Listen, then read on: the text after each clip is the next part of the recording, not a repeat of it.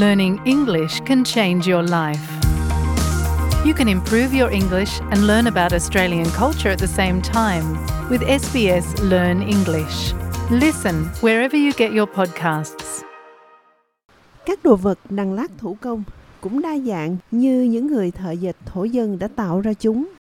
Mỗi tác phẩm là một vật thể có ý nghĩa, tạo nên mối ràng buộc hữu hình giữa người thợ dệt, đất nước và tổ tiên của họ. Quá trình đăng lát và dệt thủ công bắt đầu bằng việc thu thập và chuẩn bị các nguồn tài nguyên địa phương như sậy, vỏ cây và thực vật. Chúng được bệnh thành hoa văn để tạo ra những đồ vật phức tạp như giỏ, chén, dây thừng và lưới.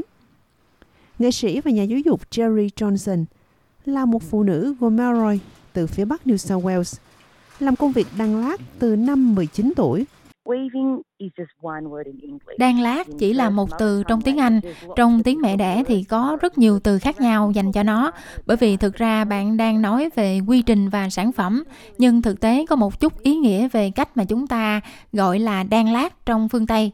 Đây là kiến thức văn hóa được lưu giữ trong các đồ vật, sự hiểu biết nên hái cây gì, thời điểm nào trong năm và cả những loại có sẵn để thu hoạch một cách thực sự bền vững. Dệt là một quá trình xã hội. Bà Johnson cho biết các thế hệ khác nhau ngồi lại cùng trò chuyện, chia sẻ những câu chuyện, tìm kiếm kiến thức văn hóa đằng sau lý do con người dệt vải hay đan lát để các thế hệ tương lai tiếp tục câu chuyện. Tầm quan trọng của việc đan lát không nhất thiết chỉ là học các mũi khâu và quy trình.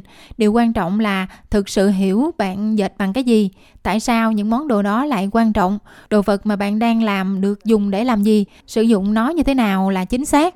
Có rất là nhiều thứ liên quan tới nó. Dệt có ý nghĩa khác nhau tùy theo từng người. Luke Russell là chủ nhân truyền thống của Warimi ở khu vực Newcastle của New South Wales.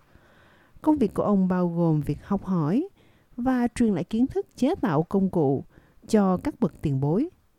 Thông qua việc chế tạo cano vỏ cây truyền thống, giáo đánh cá và các công cụ khác. Đối với tôi, nghề bệnh và chủ yếu là bệnh dây đóng một vai trò quan trọng, đặc biệt với tất cả các công cụ của nam giới Việc đan lá của chúng tôi đóng vai trò trong việc cố định các đầu của chiếc xuồng. Nó cũng quan trọng để cố định các vật liệu khác nhau mà chúng ta dùng để tạo thành những chiếc dao đánh cá. Nếu chúng ta buộc đá để dùng làm mũi dao, lưỡi dao, tất cả đều được buộc chặt bằng dây thừng. Vì vậy, trái ngược với một số định kiến, nam giới cũng tham gia đan lát. Theo ông Russell, theo truyền thống, các bé trai học kỹ năng đan lát cùng với các bé gái. Bắt đầu từ thời thơ ấu, và tiếp tục cho đến tuổi thiếu niên dưới sự hướng dẫn của hệ thống phân cấp mẫu hệ. Chúng tôi có những vai trò riêng biệt, nhưng điều đó không có nghĩa là mọi thứ chỉ dành riêng cho nam hay nữ. Với một chàng trai trẻ, đặc biệt là người đang được dạy để trưởng thành, từ một cậu bé thành một người đàn ông, là khi anh ấy phải sử dụng tất cả những kỹ năng đó. Tất cả những kỹ năng mà anh ấy đã học được cho đến thời điểm đó đều do phụ nữ dạy. Nghệ sĩ Nephi Daem là chủ sở truyền thống của Giramai, đến từ khu vực Caldwell ở phía bắc Queensland. Anh hoạt động nghệ thuật và đăng lát ở nhà với niềm vui đơn giản là ngồi yên lặng và tập trung vào các tác phẩm của mình. Tôi được học kỹ năng dệt, đan lát từ chú tôi. Ông đã dành thời gian chỉ cho tôi cách làm những chiếc giỏ mía truyền thống mà chúng tôi sử dụng ở Bắc Queensland. Chính từ đó tôi đã học được cách thu thập, làm thế nào để tước nó thành những mảnh mịn hơn và đặt chúng thành bốn kích cỡ khác nhau để bắt đầu xây dựng nghề đan rộ. Đàn lát là một kiểu thiền chuyển động.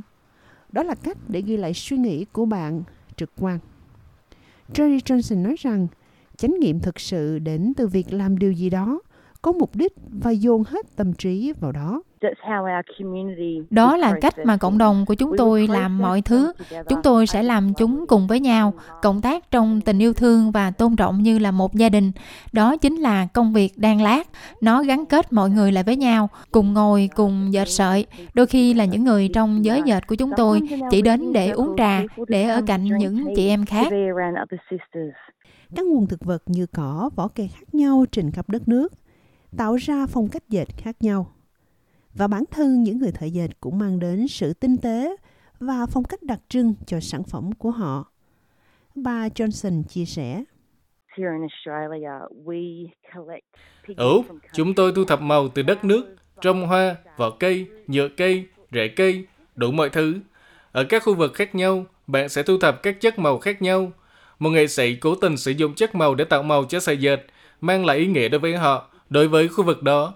Vì vậy, thông thường ai đó có con mắt tinh tường, có thể chọn một khu vực, thậm chí cả nghệ sĩ dựa trên các sắc tố, kiểu dáng, đường khâu và chất liệu.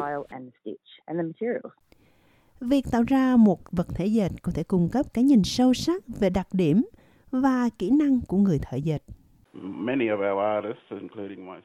Nhiều nghệ sĩ của chúng tôi, bao gồm cả tôi, bắt đầu khác nhau. Đó là cách bạn có thể biết chúng tôi bắt đầu nó ra sao, dệt tay trái hay tay phải. Bạn thực sự có thể biết ai đã làm ra cái gì. Bạn có thể thấy liệu họ đã dành thời gian để tước mía kỹ hơn hay họ chỉ vội vã làm trong quá trình làm giỏ. Cassie Latham là một nghệ sĩ đa ngành và thợ dệt bậc thầy, người Tung Aron thuộc quốc gia Kulin, Victoria. Cô tổ chức các buổi hội thảo, nơi những người phi thổ dân được khuyến khích tham gia và lắng nghe một cách sâu sắc Việc để cho những người phi thổ dân tham gia giúp cho họ hiểu hơn về cuộc sống của chúng tôi với tư cách là những người thợ dệt của các quốc gia đầu tiên. Điều thực sự quan trọng là họ biết là những hội thảo này do các quốc gia đầu tiên tổ chức giữ lại tài sản trí tuệ và văn hóa trong kiến thức của chúng ta tại Úc. Tôn trọng giao thức là điều rất quan trọng. Mặc dù chúng ta có thể tự do chia sẻ kiến thức của mình, nhưng điều quan trọng là không khai thác nó cho lợi ích cá nhân. Ngoài ra, phải nhất quán ghi nhận những lời dạy của các cố vấn thuộc quốc gia bản địa. Các buổi hội thảo thường được xúc tiến thông qua những hội đồng địa phương. Kazi Litham cho biết, bạn có thể tìm kiếm các cộng đồng dệt và lễ hội dệt do các quốc gia thứ nhất lãnh đạo dành cho tất cả mọi người. Các đồ vật dệt và đăng lát giờ đây rất phổ biến đã có các cuộc triển lãm và bán hàng xuất hiện ở các phòng trưng bày lớn và nhỏ trên khắp nước Úc. Các sản phẩm được sử dụng cho những không gian riêng và công cộng, thậm chí còn được trình diễn trên sàn diễn thời trang. Cô Ly thay nhấn mạnh, điều quan trọng là các phòng trưng bày phải thể hiện được sự đa dạng của nền văn hóa và môi trường của các quốc gia bản địa. Xu hướng dệt và đan lát thực sự là một cái nhìn sâu sắc bằng hình ảnh về quá khứ và hiện tại. Tất cả những người thợ dệt của chúng tôi đang tiếp tục cho thế hệ tương lai của mình. Vì vậy khi mà mọi người đi vào các phòng trưng bày, họ nhận ra rằng nghề dệt của Úc rộng khắp và có một câu chuyện có ý nghĩa văn hóa với nghề dệt hoặc là sợi thực vật. Không phải tất cả đều giống nhau.